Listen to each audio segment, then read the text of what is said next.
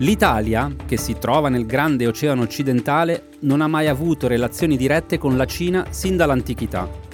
Durante il regno di Van Li, un suo abitante, Matteo Ricci, è giunto sino a Pechino. Egli ha disegnato il mappamondo, secondo cui nella Terra vi sono cinque continenti. Il primo è l'Asia, con oltre 100 paesi, fra cui la Cina. Il secondo è l'Europa, con oltre 70 paesi, tra cui l'Italia. Il terzo è l'Africa, con oltre 100 paesi. Il quarto è l'America, con territori ancora più vasti che si susseguono, ed è divisa tra America settentrionale e meridionale. Il quinto è la Magellanica, che è dove finisce la Terra. Questa è la descrizione dell'Italia nel volume La storia ufficiale dei Ming, un'opera di 332 volumi. In realtà, come capitava sempre nell'impero cinese, la storia di una dinastia veniva scritta dalla dinastia successiva. E così, a scrivere la storia dei Ming sono stati gli storici dei Qing, che è stata anche l'ultima dinastia imperiale. I Qing hanno iniziato subito a scrivere, o meglio, a riscrivere la storia dei Ming, e ci hanno messo circa un secolo. L'ultima riga del 332 volume è stata scritta nel 1739. Già questo fa capire quanto sia difficile raccogliere in poco tempo la peculiarità di una dinastia che ha regnato in Cina dal 1368 al 1644. In questa puntata natalizia volevamo raccontarvi come e se il Natale è arrivato in Cina, come lo si festeggia e chi lo festeggia. Lo faremo, ma per cominciare dobbiamo parlare di come in Cina è arrivato il cristianesimo come la Chiesa di Roma ha provato a evangelizzare l'impero cinese e cosa c'entra in questa storia un gesuita nato a Macerata a metà del XVI secolo. Piano piano ci arriviamo, ma prima iniziamo con cosa è stata per la Cina e per il mondo la dinastia imperiale che per prima incontrò in Cina gli emissari della Chiesa cattolica, la dinastia Ming. Sono Simone Pieranni e questo è Altri Orienti, un podcast di Cora Media. Ogni settimana vi raccontiamo cosa succede in Asia e come cambia un continente che determinerà anche il nostro futuro.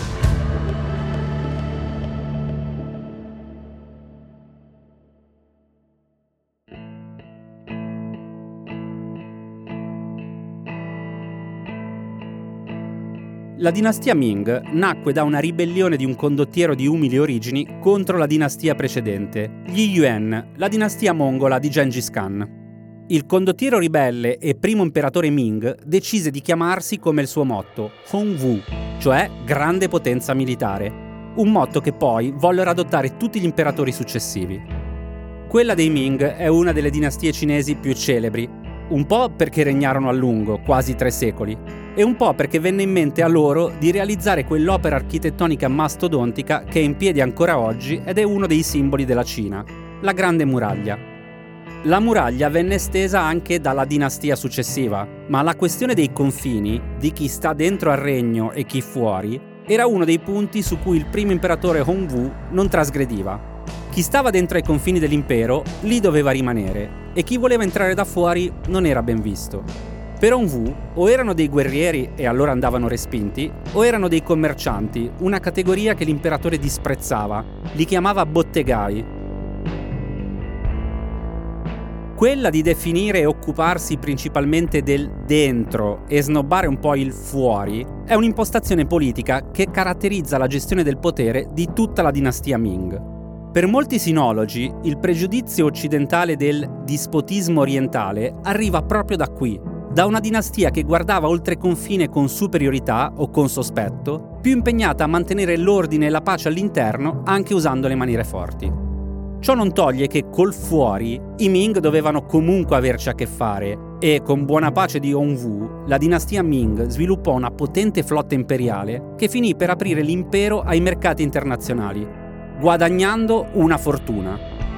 Grazie a questo lungo periodo di pace e alla nuova ricchezza arrivata dal commercio, la popolazione crebbe moltissimo.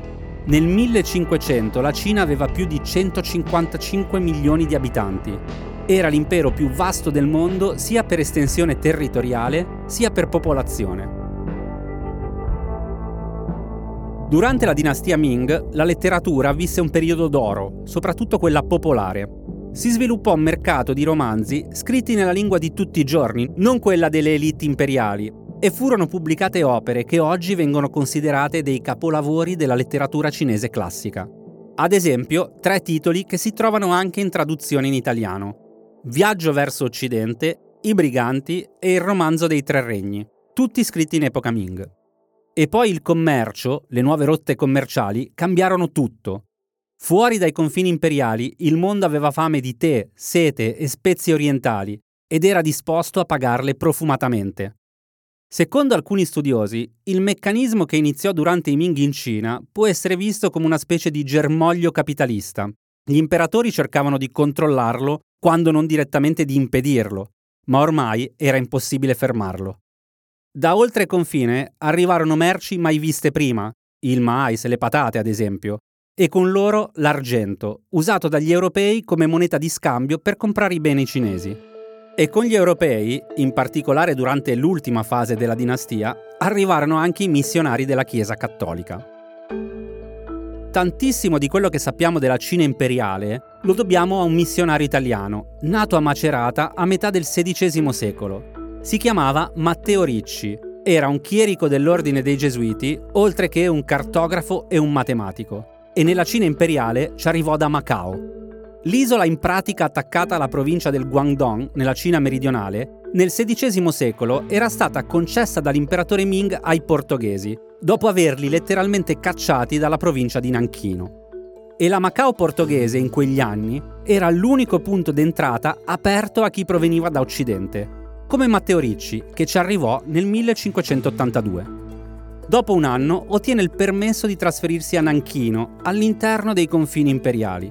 Ma per riuscire a farsi ricevere nella capitale, a Pechino, dovette aspettare quasi vent'anni, fino al 1601. Nel frattempo Matteo Ricci aveva imparato la lingua e la letteratura classica cinese e capì due cose. Che era meglio adattarsi ai costumi dei cinesi anziché provare a esportare gli usi occidentali e che per provare a evangelizzare la Cina bisognava lavorare dall'alto verso il basso, cioè rivolgersi alle elite imperiali. Il popolo, almeno così speravano i gesuiti, avrebbe seguito i leader. Oggi, quattro secoli dopo, possiamo dire che l'opera di evangelizzazione gesuita non è stata un grande successo. I cristiani in Cina, in proporzione, sono pochi, non arrivano a 50 milioni ma gli scambi culturali che avvennero grazie all'intercessione sul campo di Matteo Ricci furono enormi, inauditi e soprattutto molto apprezzati anche dall'elite imperiale Ming.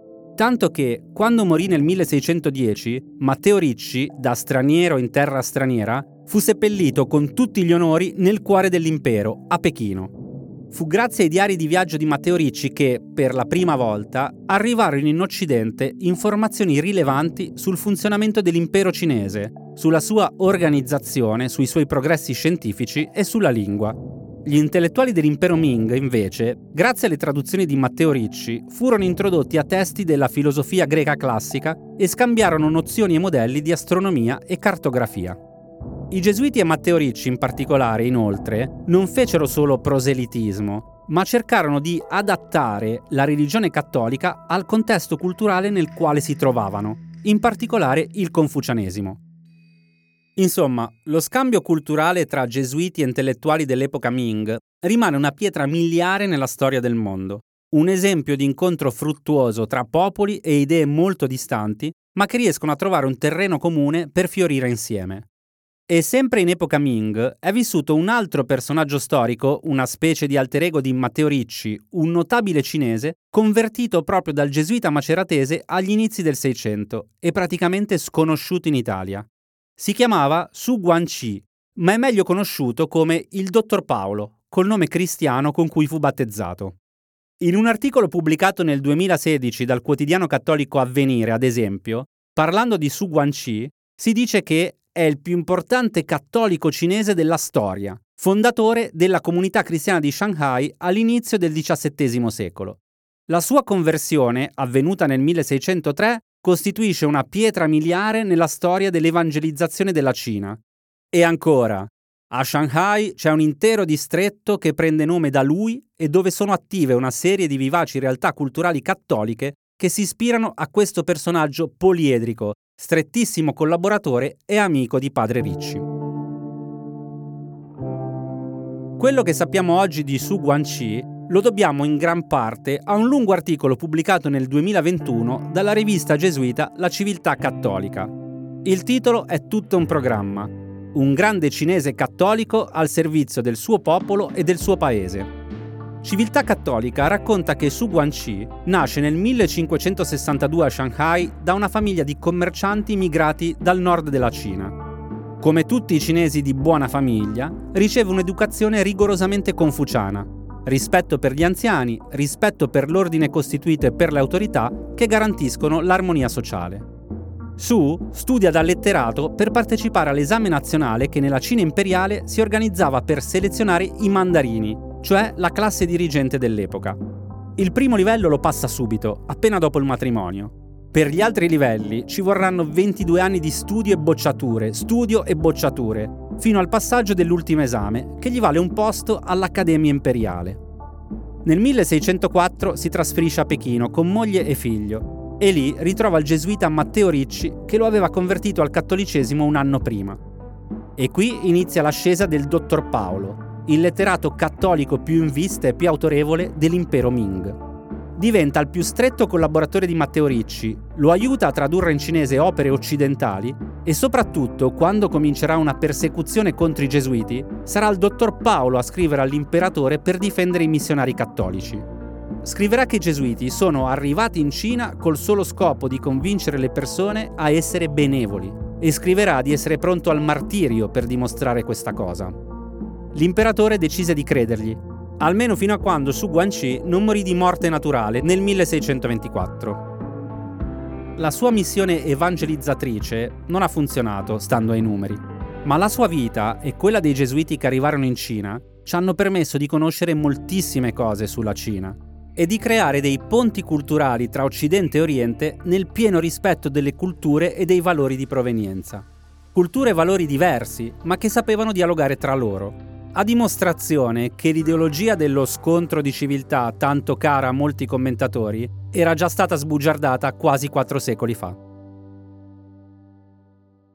Bene, ora sappiamo che dal punto di vista religioso l'evangelizzazione della Cina è stata un fallimento.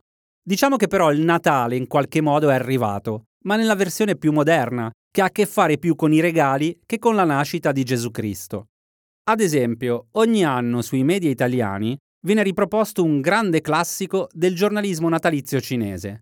Si parla sempre di Yiwu, una città della Cina meridionale nella quale si produce l'80% delle merci che vengono esportate per far festeggiare a noi il Natale.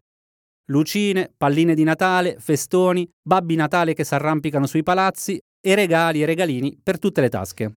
Insomma, siamo partiti dal 1600 per arrivare ai regali di Natale prodotti in Cina.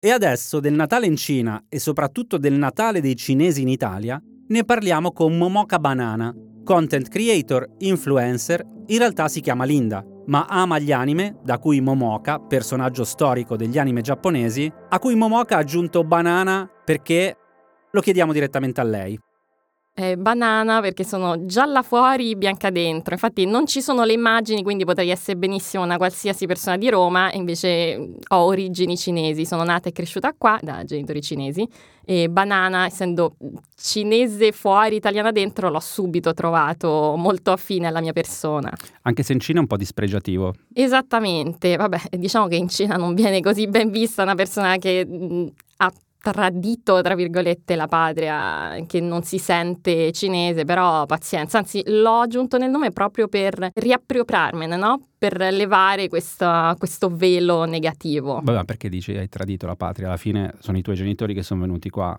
e tu sei venuto con loro. Sì, esattamente, però cioè io sono proprio nata qua, eh, però il fatto è che un eh, cinese non 100% non è che sia visto così positivamente, ma in generale no? anche i mezzo sangue di Harry Potter vengono visti male, perciò proprio mi sembra che nell'immaginario collettivo questa forma di persona ibrida non sia ben vista. Io mi ricordo che molti dicevano no, ma quello è un banana, quando volevano dire che era un cinese che però non era un cinese in realtà, che era più un occidentale. Ma quando è la prima volta che sei andata in Cina?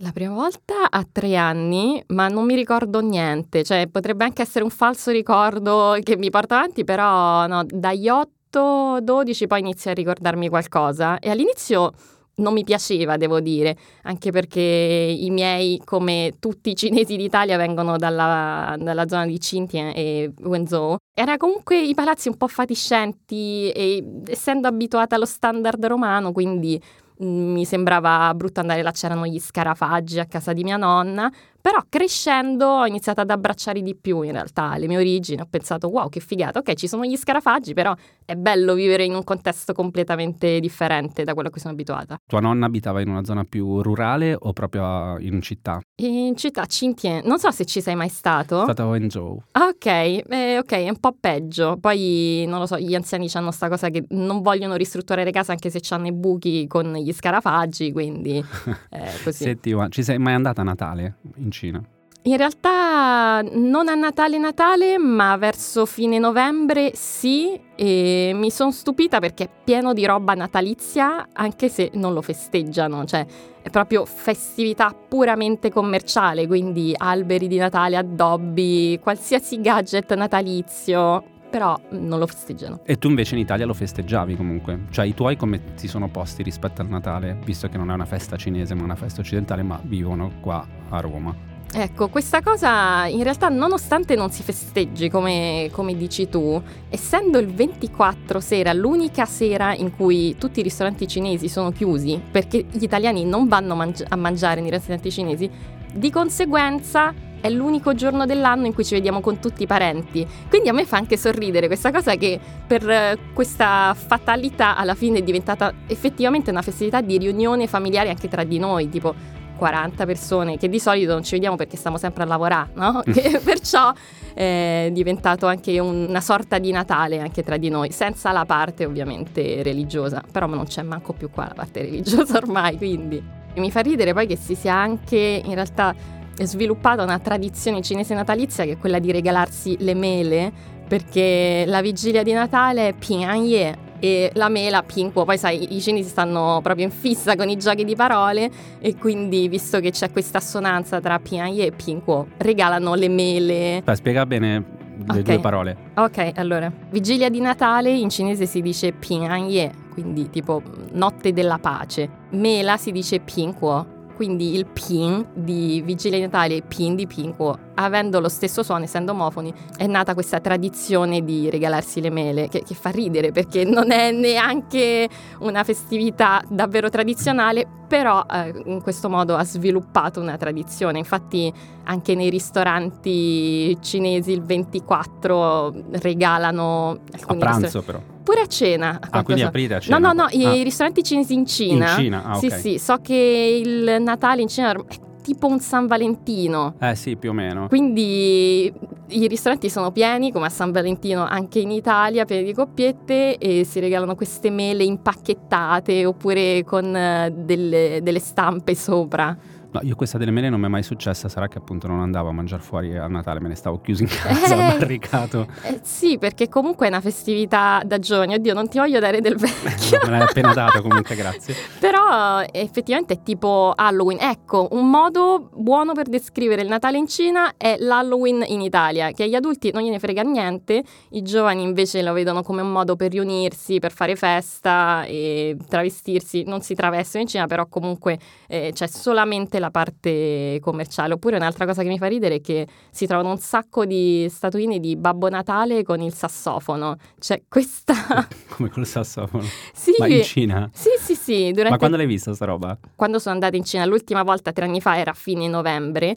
E allora mi sono andata a documentare. Non si sa bene l'origine di questa cosa. Alcuni dicono perché il sassofono è uno strumento occidentale e quindi c'è questo legame, oppure eh, legato a Bill Clinton che suonava il sassofono e quindi simbolo dell'Occidente, non lo so, cioè potrebbero essere pure fake news, però ero curiosa. Bill Clinton Babbo Natale praticamente. esattamente. Ma poi perché Bill Clinton che è una roba degli anni 90? È perché è nata negli anni 90 questa, questa moda, poi ah, okay. cioè, mode completamente casuali, però fanno ridere, quindi ok. Vabbè. E senti, ti volevo chiedere, come si dice Babbo Natale in cinese e perché si dice come si dice? Allora, devo dire che è abbastanza didascalico, si dice Sant'Anlauden, quindi boh, vecchio di Natale, cioè anziano di Natale, direi che è abbastanza esplicativo. Però poi, cioè, sti cavoli alla fine, nel senso i bambini cinesi non ci credono, quindi ecco, io sono cresciuta senza Babbo Natale e questa cosa ha sempre fatto un po' di tristezza ai miei amici, dicevano no, ma i bambini devono sognare. Voi ve li fate i regali qua a Natale? Sì, ah, poi... Anche tra amici cinesi qua italiani? Allora, eh, in realtà io sono abbastanza tirchia, quindi lo faccio solamente al, al, mio ragazzo. Vedi, sembra un po' effettivamente San Valentino anche sta cosa. Gli amici no, al ragazzo sì, in famiglia invece sì, però i miei genitori invece mi danno la busta rossa con i soldi, che è una tradizione del Capodanno in Cina, però i miei l'hanno anticipata a Natale proprio perché c'è più quest'aria di festività familiare. Ma poi te la ridanno anche a Capodanno? No, eh, no. È, è, molto triste questo, però... Quindi devi sposare per riaverne una un po' più grossa di Hongbao. Che eh, oh, sì, questa cosa fa ridere. Cioè, poi di solito le buste rosse durante i matrimoni Ah, e faccio contesto, in Cina non c'è la lista di nozze, si regalano soldi. Tu qua la sera invece del 24 con i tuoi mangiate italiano o mangiate cinese? Cosa, come funziona la vostra reunion, diciamo, ah, natalizia? Eh, mangiamo cinese, che poi è proprio il cena tipica da wenzonesi, quindi aragoste, granchi, non so se, se sì, sta facendo sì. i wenzonesi, sono proprio in fissa con, con, i frutti di mare, però ci Beh, sta. perché nel sud della Cina comunque è una delle regioni, tra l'altro, diciamo, più ricche anche del paese comunque, ed è quello da cui provengono più eh, cinesi in Italia. Sì, tipo, non, oddio, non voglio dare dati a caso, però davvero tantissimi. Ma, sì. Cioè, infatti io ho studiato cinese in una scuola di cinesi, ed eravamo tipo tutti vicini di casa poi, più vicini in Cina che, che, in, Italia. Che in Italia. sì. Poi oddio, io odio questa cosa delle festività che il cibo deve essere super abbondante, perché se finiscono il cibo vuol dire che non hai dato abbastanza per gli ospiti cioè, io vedo tutta sta roba buttata ogni 24, ma in Italia non c'è questa cosa. Ma in Italia, ad esempio, adesso si fa il dabao, che è una cosa tipica che io ho imparato a fare in Cina, no? Cioè, farsi fare il pacchetto con il cibo che avanzi. Adesso eh. comincia a essere, cioè, almeno mi risulta che anche in Italia in alcuni posti si faccia. Io all'inizio quando sono tornato dalla Cina avevo un po' vergogna a fare sta cosa, perché no, sembra una cosa un po' da poveracci. Adesso invece me ne frego e chiedo subito, diciamo, di portare via il cibo. E in Cina in effetti anche io ho notato sempre questa cosa qua, soprattutto nelle cene insieme a tanta gente che si ordinavano mille piatti. Poi è arrivato però Xi Jinping e ha cominciato a parlare di frugalità. Ha fatto anche cose buone. Ha fatto anche cose buone. no, io poi lo dicevo a mio padre, dicevo proprio, ma perché non, non facciamo meno cibo? Sappiamo che non finisce, ma eh, tu non capisci perché sei cresciuta in Italia. Che eh, è una spiega frase... un po' sta cosa.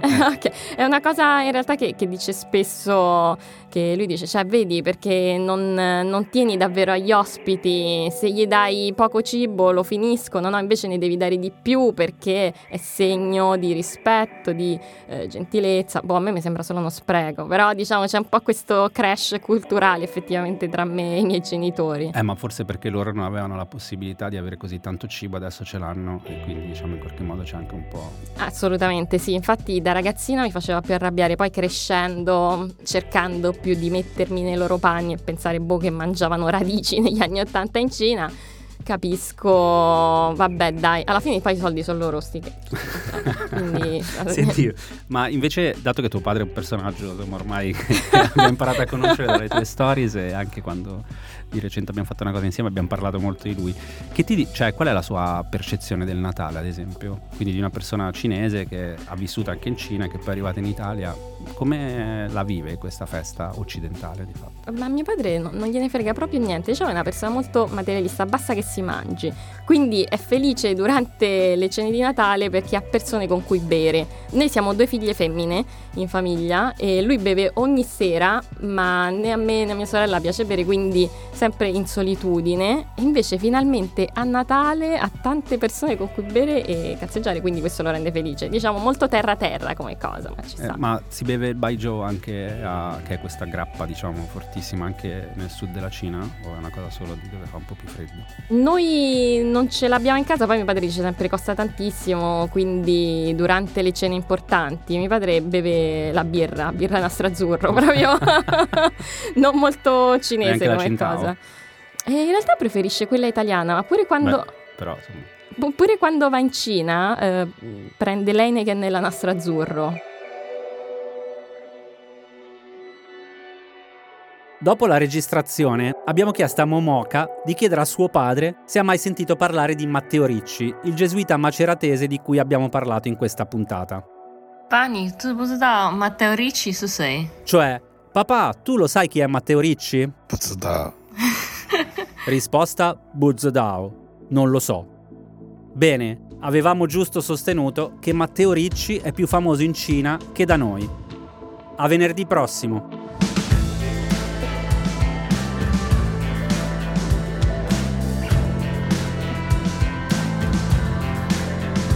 Altri Orienti è un podcast di Cora Media, scritto da Simone Pieranni e Matteo Miavaldi. La cura editoriale è di Francesca Milano. La post-produzione e il sound design sono di Daniele Marinello. La supervisione del suono e della musica è di Luca Micheli. Il producer è Alex Peverengo.